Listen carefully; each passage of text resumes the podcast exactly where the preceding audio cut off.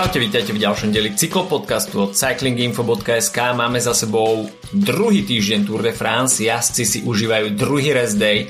No a niektorí majú nad čím rozmýšľať, pretože posledný týždeň prinesie už nie veľa príležitostí na zvrat diania v generálnej klasifikácii. V podstate Posledné 3 dní sme toho v GC veľa nevideli. Tadej Pogačár stále neohroziteľne v žltom drese. No ale čo bola téma číslo 1 v posledných troch dňoch, tak to bolo vyrovnanie rekordu Eddieho Merksa v počte výťazných etap na Tour. A kto z iný sa o to postaral ako Mark Cavendish. Tak o tom všetkom dnes od mikrofónu vás zdraví Adam a Filip. Čaute. Dnešný cyklopodcast vám prináša značka cyklistického oblečenia Izador – Jeden materiál, ktorý sa od počiatkov spája s Izador je Merino. Čo je však Merino vlna a prečo sú jej vlastnosti tak špeciálne? Merino je jedna z najodolnejších odrôd oviec. Tieto ovce žijú v náročných podmienkach kopcov Nového Zélandu, kde sa teploty pohybujú v rozmedzi minus 20 po plus 35. Príroda im tak poskytla kabát, s ktorými môžu zvládať extrémne počasie. A práve z vlny týchto oviec sa vyrábajú merino vlákna, ktoré na svoje produkty využíva Izador. Samozrejme ide o ovce s etického a lokálneho chovu. Merino vlákna majú pre cyklistov výnimočné vlastnosti. Ide o materiál komfortný, jemný na pokožku, no zároveň priedušný a odolný voči vlhkosti a zápachu. Dôležité tiež je, že dresy Izador môžete prať v práčke a to s vedomím, že zodpovedajú všetkým etickým a funkčným potrebám dnešného trhu s oblečením. Merino výrobky od Izador sú štrukturované od ultralahkých produktov na veľmi teplé leto až po hrubé merino oblečenie, ktoré vás chráni pred zimou. Všetkých nájdete na stránke www.izador.com. No a poďme na to. A akurát nám to vyjde chronologicky aj e, po, podľa etap.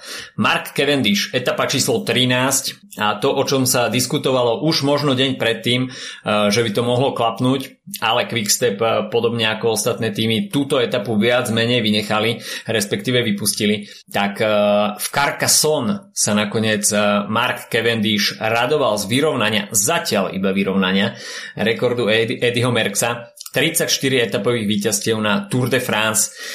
Niečo, o čom sme skutočne ani už uh, asi nesnívali, uh, ale už sme to skloňovali na, v to, aj v tohto ročných podcastoch uh, XY krát. Tak nakoniec v etape číslo 13 sa to všetko stalo realitou a znova sme mali možnosť vidieť perfektný lead out od Quickstepu, čo podčiarkuje to, že Michal Morkov druhé miesto.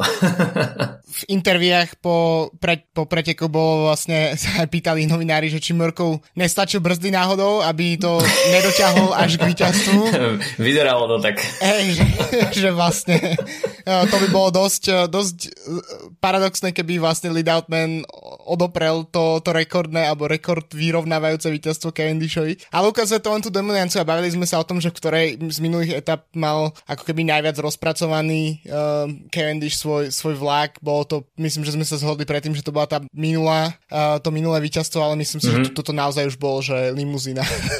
to, bolo, to bolo akože cesta, uh, akože samozrejme Quickstep a ke, na čele s Cavendishom si musel vyklúčkovať pomerne chaotický záver, kde bolo veľa ľudí, ktorí išli za víťazstvom, ale uh, keď je situácia, že v podstate Morkov finišuje druhý a ani vlastne ten top speed, ktorý Philipsen mal, tak v končnom dôsledku nebol dobre, tak dobre načasovaný, aby vôbec dostihol Morkova, tak to len ukážka toho, že, že tá aká sila a motivácia v Quickstepe momentálne je. A myslím si, že to dopraje asi každý Cavendishovi podstate nemáme, myslím si, že ešte keď, špeciálne keď Slováci stratili v podstate uh, svoje želiesko v ohni v podobe Sagana, tak, uh, tak si myslím, mm. že každý sa môže definitívne preorientovať na fanenie Cavendishovi, pretože nevidím, samozrejme dopravil by som víťazstvo aj Philipsenovi a podobne, ale nie je, to, nie, je to, nie je tam ešte ten príbeh, aký je spojený s Cavendishom, ktorý je podľa mňa momentálne uh, v situácii, kedy máme v podstate rozhodnuté preteky, aspoň tak to vyzerá podľa mňa, tak, uh, tak je toto je z tých pozitívnejších podľa mňa správ, ktoré, ktoré máme a to, že sa to Cavendishovi podarilo vyrovnať, že sa mu to možno ešte predarí prekonať a navýšiť a že ešte k tomu mm. je veľká pravdepodobnosť, že si obleče v Paríži na sebe zelený dres, tak je proste obrovská vec.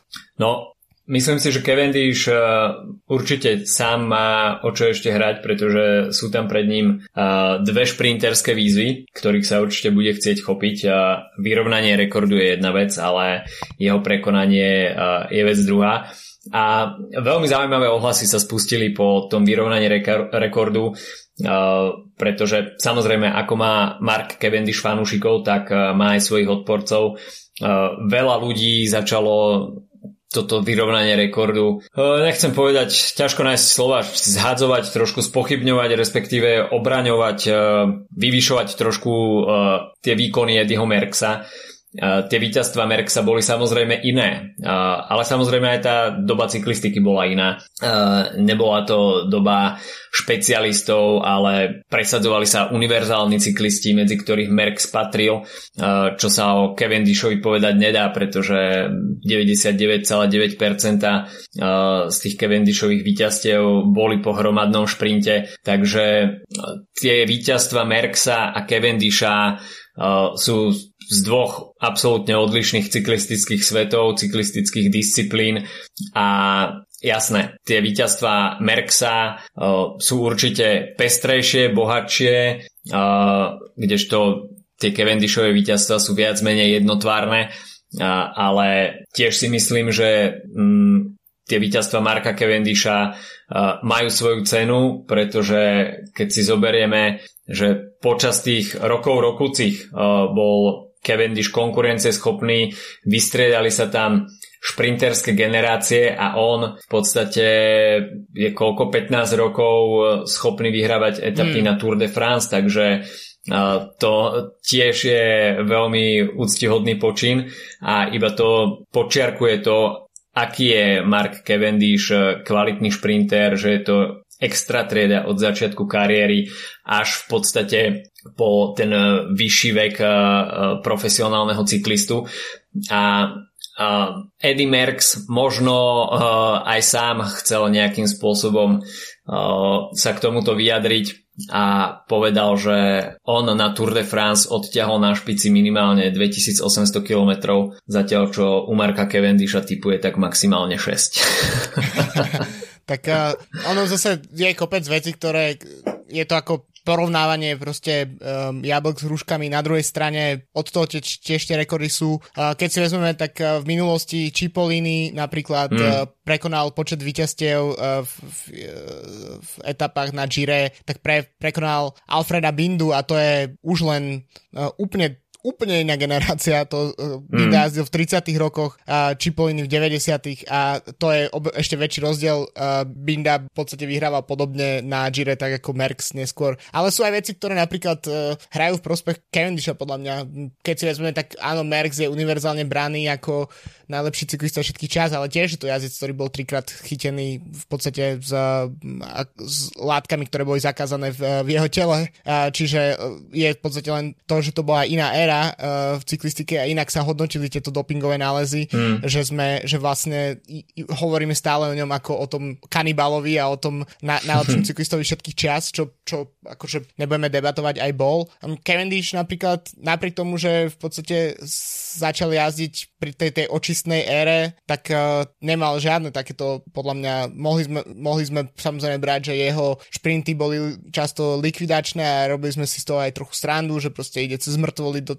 podstatnými víťazstvami a občas spôsobil tvrdé pády nielen seba, ale aj iných, ale po, povedzme, že aspoň čo sa týka dopingu, tak je, je myslím si, že jeho uh, duša môže byť čistá a to je napríklad, keby sme si len toto brali ako porov, nejaký, po, nejaké porovnávanie, tak, tak to hrá v prospech Cavendisha. Čiže proste vždy sa dajú vybrať nejaké filtre, na základe čoho môžeme porovnávať jednotlivé éry a, v, a vždy podľa toho filtra, aký si nastavíme, tak niekto iný má, uh, je ako keby ten najlepší najlepší v niečom, samozrejme. Že myslím si, že um, to, že sa to Cavendishovi podarilo v tejto ére, je podľa mňa dosť akože veľká vec, pretože uh, áno, Merckx vyhrával všetko vľavo vpravo časovky v kopcoch, v šprinty, ale vyhrával počas 6-7 rokov v podstate na, na vrchole, uh, zatiaľ čo Cavendish OK, vyhrával povedzme 10 rokov šprinty, potom mal 5 rokov pauzu a teraz je späť, čiže je to úplne iný, in, samozrejme aj tie Grand Tour sú postavené inak, je viac šprinterských možností, ako napríklad bolo v minulosti. Mm. Čiže to sú všetko veci, ktoré hrajú napríklad Cavendishovi dokrát, ale zároveň um, tiež je o šikovnosti a, a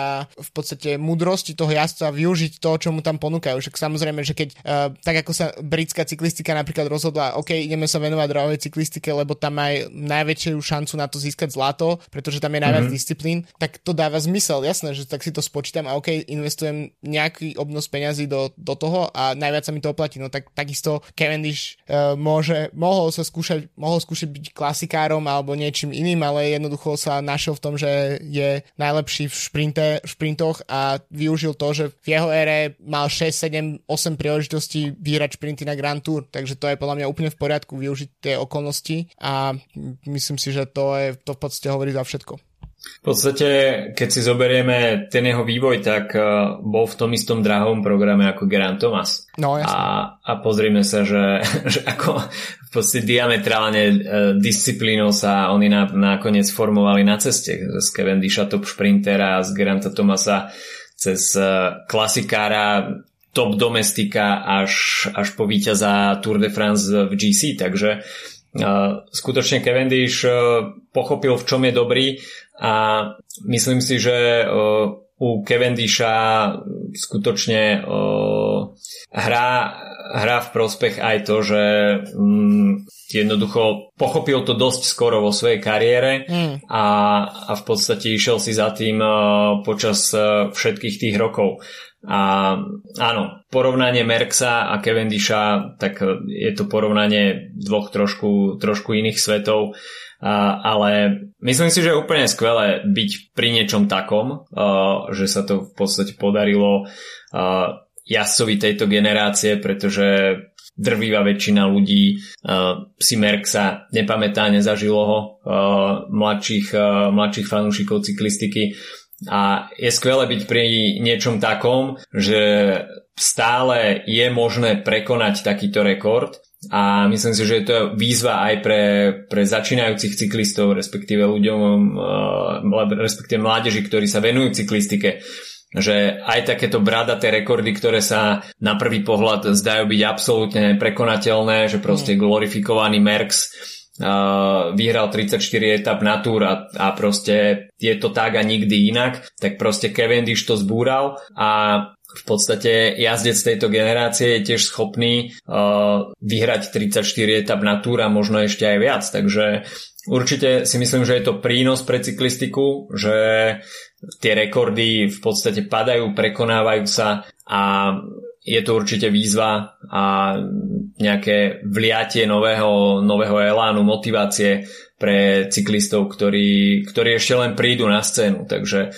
to si myslím, že je úplne super a všetka česť aj rešpekt voči Edimu Merksovi, ale cyklistika sa vyvíja a samozrejme prichádzajú aj jazdci, ktorí, ktorí majú svoju kvalitu, takže napriek tomu, že Merks bol proste fenomén, tak uh, v niektorých parametroch proste bude aj v budúcnosti prekonaný. Takže hmm. treba s tým rátať. On si zažil proste svoj vrchol. 10 ročia tie rekordy ostávali v platnosti, ale cyklistika ide ďalej a si myslím, že je fajn, že tieto už bradaté rekordy padajú a prichádzajú nové vízy. Takže Mark Cavendish určite bude chcieť ešte v dvoch šprinterských príležitostiach prekonať uh, Eddieho Merksa a dostať sa na tú prvú priečku vo samote, uh, čo si myslím, že by bolo úplne perfektné uh, podčiarknutie a zakončenie tohto ročnej túr v tej šprinterskej edícii. No, presúňme sa o etapu ďalej a tam sme videli Baukeho Molemu po neviem koľkatých uh, štyroch, štyroch rokoch triumfovať na Tour de France, takže skutočne dlhé, dlhé čakanie pre Baukeho Mulemu a myslím si, že určite e, skvelá správa aj pre Trek Segafredo, ktorý na tohto ročné, respektíve v tohto ročnej sezóne na Grand Tour Zatiaľ príliš nežiarili, Giro príliš nevyšlo, Nibali tam samozrejme štartoval po tom čerstvom zranení, nebol tam priestor na nejakú dlhú rekonvalescenciu. Čikone, OK, bol takým záložným lídrom, ale tiež bol viac menej viditeľný iba v takých panáš útokoch, ale reálne výsledky to neprinieslo. A v podstate až teraz Bauke Molema sa pripomenul etapovým víťazstvom a myslím si, že tento solo únik bol určite pozoruhodný. Ja, no ako si spomínal, tak uh, pre Trek to bolo fakt dlhé čakanie. Uh, posledná etapa, ktorú vyhrali na uh, Tour de France bol John Degenkolb v Rube, čo už je teda mm pa- pekných pár rokov. A bola to trochu taká, podľa mňa, klasická taká etapa, ktorá úplne nemieša karty a zároveň je dosť ťažká na to, aby, aby v podstate ju vyhral nejaký náhodný únik, čo to sa v podstate na Tour de France takmer nestáva.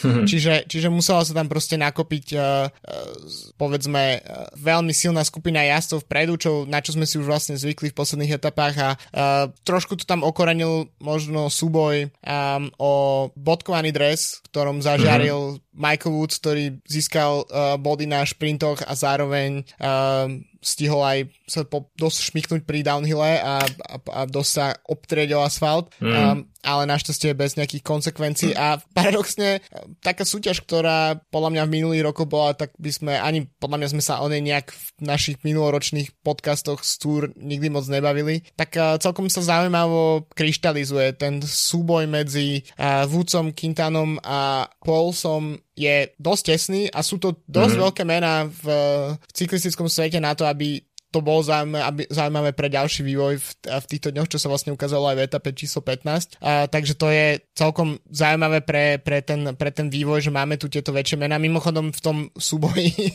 je zakomponovaný Wood van Aert, takže mm. možno uvidíme v Paríži v podkovanom, čo by bol úplný gol. A, zatiaľ stráca po včerajšku 10 bodov. A, takže nie je to úplne nemožné, vzhľadom na to, koľko času trávi momentálne v únikoch. A, ale to, bolo to potom uh, princípe tá etapa číslo uh, 14 dopadla takým klasickým uh, klasickým molemovým solom. To, čo sme videli na konci bolo to na konci sezóny 2019, keď vyhral Lombardiu a, a podobne, tak uh, to je v podstate taký trademark Molemu. Od momentu, kedy si práve po mne uvedomil, že uh, nebude vo svojej kariére naháňať uh, pódia Grand Tour, ale že skôr bude jazdiť na top 10 uh, a najmä na etapy, tak uh, to je presne taký ten uh, taký, taký, taký trademarkový molemovský atak, ktorý si od, odtočí proste dlhé kilometre na špici a, a v podstate ideálne s downhillom závere nedá superom nejakú väčšiu šancu. V GC sa zmenilo v podstate iba to, že Gil Martin uh, sa posunul na pódiovú druhú priečku. Francúzi tým, už museli bol... byť vo vytržení. Francúzi museli byť vo vytržení, pretože uh, no, vyzeralo to jeden deň teda slubne a, získal tam v podstate 5 minút na svoju konkurenciu, takže Pogačara to samozrejme neohrozovalo, takže UAE mohli byť v kľude. Horšie to už možno znášali jeho konkurenti, ktorí boli vytlačení z druhého miesta. Ale všetko sa to v podstate zmenilo v etape číslo 15, kde Guillaume Martin nezvládol, možno aj tlak francúzskej verejnosti, ťažko povedať, ale v tom GC sa znovu prepadol a stratil tam v podstate to, čo, to, čo získal v predošlý deň. Sepp Kus v etape číslo 15 sa radoval z etapového víťazstva. A Don Alejandro tam nakoniec v závere takisto miešal karty ale Sepkus znova s tým svojim stoickým kľudom zaatakoval a pripísal si svoje prvé víťazstvo na Tour de France. A keď sme už spomínali uh, Jumbo Visma a to víťazstvo Volta Fanarta, že prišlo vo veľmi vhodnú dobu po tom uh, nešťastnom odstúpení Tadea Pogačara, tak uh, zrazu Jumbo Visma uh, má pomerne dobrú situáciu keďže už majú na konte dve etapové víťazstva a Jonas Vingegaard sa stále ešte bude byť o parížské pódium, tak nakoniec z toho, dajme tomu, respektíve z tej frustrácie, ktorú tento tým musel zažívať po odstúpení svojho lídra, sa zrazu karta otočila a v podstate aj keby, že Vingegaard, dajme tomu, mm, v tom súboji o pódiu neúspeje, tak o nejakom prepadáku sa v prípade Jumbo Visma hovoriť nakoniec nedá. No jasné, dve etapové víťazstva a potenciálne pódium je veľká vec, ale čo treba k Jumbo Visma povedať je, že no, podľa mňa včera mali dosť blízko k prepadáku, pretože dopadlo to nakoniec pre nich úplne fantasticky, ale taktika toho, že poslali troch jazdcov do úniku hmm. s tým, že e, v podstate s Vingegaardom, ktorý bojuje o pódium, zostal len Mike Tunisen, čo je jasné, že nie je jazdec, ktorý vydrží s ním do posledných kilometrov v, kop, v kopcovitej etape v Andore, tak, mm. tak je podľa mňa dosť ako zvláštna taktika, že uh, Fanart, uh, Kreuzvik a uh, takisto Sepkus, že ani jeden z nich vlastne neostal uh, pri, pri Vingegaardovi v tej skupine s lídrami, ale boli v úniku. Samozrejme, potom, keď už sa začalo, začali diať veci a Kus už bol vpredu, tak uh, aj Vanart, aj uh, Kreuzvik pomohli uh, Vingegaardovi na chvíľu, keď, keď vlastne dropli z tej čelnej skupine. Ale podľa mňa to bol dosť risk zo strany Jumbo Visma. Predsa len uh, neviem, že či je pre nich momentálne dôležitejšie ísť po etapovej víťazstva alebo skúsiť naozaj uhrať to pódium, ktoré je podľa mňa stále v hre, pretože Vingegaard vyzerá veľmi dobre. Tak uh, neviem, je to podľa mňa trochu, trochu by som povedal, že na hlavu z ich strany, ale nakoniec samozrejme dopadlo to veľmi dobre, Vingegaardovi sa nič nestalo, uh, Kus vyhral etapu uh, a možno je to podobná situácia trochu ako s Baukem Molemom, že uh, možno je to jazdec, od ktorého trochu nejak sme čakali, že by mohol byť GC jazdcom a možno ak odpadne z neho ten, ten ako keby tlak toho, že OK, tak práve po mne GC jazdcom nikdy nebude, tak si môže začať pripisovať víťazstva v etapách v podstate kdekoľvek, kde bude štartovať, pretože naozaj, keď, keď má Sepkus formu, tak ten jeho štýl jazdy v kopcoch je je akože, myslím si, že každého uh, rekreačného cyklistu môže pekne hnevať. Keď vidí, ako kus ide ako kus ide dvojciferné stúpania s, s podstate s, s nulovým výrazom tváre a žiadne škrípanie zubami a podobne, ale úplne v pohode ako keby šiel na stacionárnom bicykli, a, tak a, to je ako a, podľa mňa celkom celkom zaujímavé, že v podstate je to možno jeden z tých jazdcov, ktorý je fakt vynikajúci vrchár, ale práve po mne mu chýba to, čo by z neho mohol spraviť komplexného GC jazdca. Na druhej strane je to stále ešte pomerne mladý jazdec, má 26 rokov, čiže stať sa môže všeličo. Videli sme už aj tento rok, keď si vezmeme túr, tak ako akým spôsobom sa vyvíja, tak nikto by to asi neočakával, ale uh, myslím si, že tie etapové víťazstva, ak to pôjde takýmto spôsobom, tak, uh, tak budú prichádzať ďalej pre Kusa. No, Kus samozrejme má svoje limity, hlavne teda v časovke a to je v podstate taký údel skvelých vrchárov, ktorí hm, nemajú časovku úplne dobre zvládnutú. Videli sme to už uh, pri viacerých jazdcoch, ktorí dajme tomu vystrelili v tom, uh, na tom vrchárskom poli, či už to bol uh, Michael Woods, dajme tomu, alebo aj Francúzi, aj Roman Bardet, Thibaut Pinot, tak uh, to sú jazdci, ktorí časovkársky nikdy nevynikali a vtedy je dobre pochopiť, že pff, OK, nebudem konštantným uh, GC jazdcom. Uh, samozrejme sú, sú situácie, kedy sa aj takíto jazdci dokážu dostať na pódium Grand Tour, ale uh, v prípade, že na start liste sú vrchári, ktorí majú top časovku, samozrejme uh, Víť, Geran Tomás, Tadej Pogačar, Primož Roglič, alebo Rigoberto Uran, tak je veľmi ťažké im konkurovať a čím viac organizátori zasadia časovkárskych kilometrov na Grand Tour, tak tým je to potom ťažšie. A, ale myslím si, že aj takíto jazdci si nájdú veľmi ľahko svoje uplatnenie a byť top domestikom s tým, že mať zo pár etapách, dajme tomu aj voľné ruky v prípade strat, straty svojho lídra, uh, pokúsiť sa atakovať etapy, respektíve dajme tomu aj vrchársky dres, tak, uh, tak je super príležitosť. A Sepkus je v podstate za posledné mesiace uh, sa skutočne vyprofi- vyprofiloval na top domestika a ten jeho poker tak uh, to je iba taká čerešnička navyše, pretože je, je to si myslím, že uh, nepríjemné uh, a veľmi dobre pre Sepakusa, nepríjemné pre súperov, pretože ťažko uh, z jeho prejavu na bicykli vyčí, uh, vyčítať, že ako na tom je. Hmm. Uh, tým, že on stále sa tvári, že, že je úplne v pohode, tak uh, pre superov je veľmi ťažké zistiť, že či je na limite, nie je na limite ako na tom je. Možno aj toto zohralo úlohu v etape číslo 15. Alejandro Valverde, predsa len starý lišiak, má už čo to obkúkané, ale tiež nevedel, ako na tom Sepkus je a jednoducho, keď sa on zdvihne, tak Valverde už bol na limite hmm. a Don Alejandro, hoci si možno brusil v závere uh, zuby na túto etapu, tak nakoniec uh, to pripadlo Sepovi Kusovi a úplne zaslúžene. Takže um, skvelé vidieť, že uh, už má aj Sep Kus uh, víťaznú etapu na svojom konte, určite mu to dodá sebavedomie a konečne aj víťazstvo amerického jazdca, takže Američania takisto veľmi dlho čakali na etapové víťazstvo a možno to opäť trošku zdvihne záujem na americkom kontinente, respektíve v severnej časti amerického kontinentu o cestnú cyklistiku. A po tom, čo TJ Van Garderen už, už teda zavesil bicykel na klinec. A, ale v, už si spomínal aj tú bodkovanú súťaž a tam sa uh, nakoniec uh, dostal do vedenia Volt Pulse a momentálne má 12 bodov k dobru pred uh, Michaelom Woodsom, ale uh, samozrejme z hry von ešte nie je ani Nairo Quintana, ako si spomínal už aj uh, Volta Fanarta, čo by bol skutočný paradox. Ale keď sa pozrieme na GC, tak príliš veľa sa nám počas toho druhého týždňa nezmenilo a v podstate bolo zachované, zachované také status quo. Dá sa povedať, že sa nám tam iba nejakým spôsobom poprehadzovali kozmeticky niektorí asi Tadej Pogačar, tak ten 5 minút 18 pred Rigobertom Uranom a Jonasom Vingegardom 5,5 minúty. Za ním o sekundu Richard Carapaz. Ben O'Connor sa nám tam trošku posunul, takže ten je stále v hre o top 5.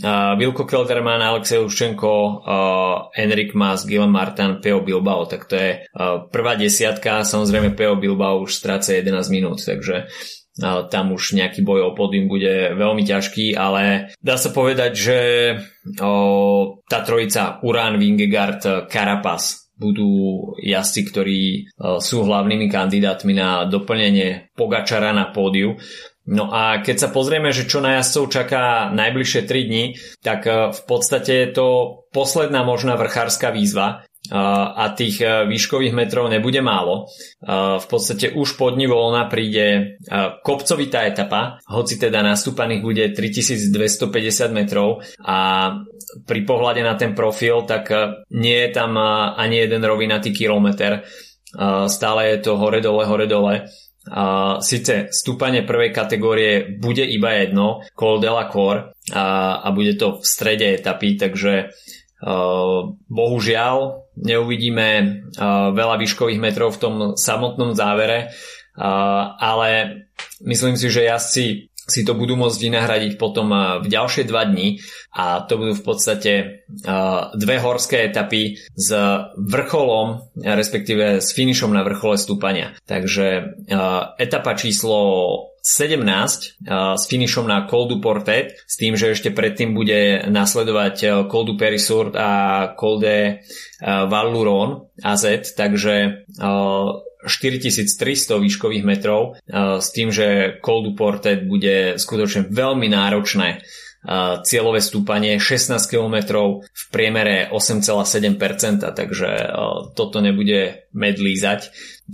No a posledná horská etapa príde v etape číslo 18, ktorá bude finišovať na Luz Ardiden a toto stúpanie takisto bude veľmi náročné, 13 km v priemere 7,4%, no a jazdci ešte predtým absolvujú Turmalet. Takže uh, Tourmalet a Ardiden bude skutočne dvojkombinácia, ktorá bude stať za to. Krátka etapa, iba 130 km a v podstate od tej druhej polovice sa bude stúpať na Tourmalet a potom následne sa bude klesať a na Luzardiden budeme môcť snáď vidieť nejaké solidné vrchárske ohňostroje. Tak uh, v podstate nič iné im neostáva, bavíme, bavíme sa o tom už niekoľko, v podstate by som povedal, že už aj týždňov. A hmm. Ineos musí niečo urobiť a momentálne pri povedzme forme Vingegarda a pri tom ako časovkujú Uran s Vingegardom, tak uh, momentálne musia, musí v Ineose bojovať už len o to pódium, akože momentálne o Carapaz stráca o jednu sekundu, ale nevyzerá, že má kde získať momentálne pri momentálnom nastavení, takže ten boj o pódium vlastne môže celkom solidne zamotať tú situáciu a takisto sa môže stať, že tak ako vyskočil Ben O'Connor, tak ako vyskočil na chvíľu Gu- Guillaume Martin, tak uh, v podstate sú nejakí jazdci, povedzme z tej kategórie, uh, v podstate neviem, uh, napríklad Alexej Lučenko, ktorý sa ešte stále drží na 7 minútach, čo poviem dosť veľké mm-hmm. prekvapenie, alebo uh, Enric Mas, ktorí už sú 7, povedzme 7-8 minút nižšie, a, ale Pogačari a UAE ich nebudú brať ako uh, nejaký naozaj ne, nejaký, nejaký jazdcov, ktorí by sa mali mimoriadne obávať, tak, tak je možné, že budú pustení do únikov a že, že sa nejakým spôsobom prepašú do top 3, top 5 a na to práve po mňa, aby hneď zapäti v ďalšej etape z nej vypadli, ale to môže sa celkom zaujímavým spôsobom kombinovať celé tie, to, to rozloženie síl v, v top 10. No určite bude zaujímavá aj tá etapa o dres najlepšieho vrchára, pretože tých eh, horských prémií je v nasledujúcich troch dňoch eh, pomerne dosť. Samozrejme, treba eh, brať na zreteľ, že etapy číslo 17 a 18, tak tam už budú mať možno záľusk niečo robiť aj GC týmy, takže ten zber bodov na vrchárskych prémiách bude tie počas tých horských etap niečo zložitejší. A myslím si, že práve tá 16 bude miešať karty práve v, tom, v tej hre o dres najlepšieho vrchára, pretože tam vidíme ešte priestor na to, že sa budú GC týmy šetriť a dovolia si pustiť početnejší únik dopredu, kde sa samozrejme budú asi sústrediť aj na zber vrchárskych bodov, pretože pokiaľ by sa niekomu podarilo vyšvihnúť v tej vrchárskej súťaži počas 16. dňa, tak tým, že nasledujúce dni sú tam HC-čkové stúpania, tých bodov je tam samozrejme najviac, takže tam sa v podstate rozuzlí tá vrchárska súťaž a tie najbližšie 3 dní budú prebodkovaní dres kľúčové. Presne tak. OK, takže toľko na dnes od nás. Počujeme sa po etape číslo 18 posledné výškové metre na Tour de France, ale myslím si, že o to zaujímavejšie a že Pireneje prinesú zaujímavé vrchárske dianie. GC týmy majú čo robiť, minimálne boj o pódium je veľmi otvorený. Majte sa zatiaľ pekne, čau čau. Čauko.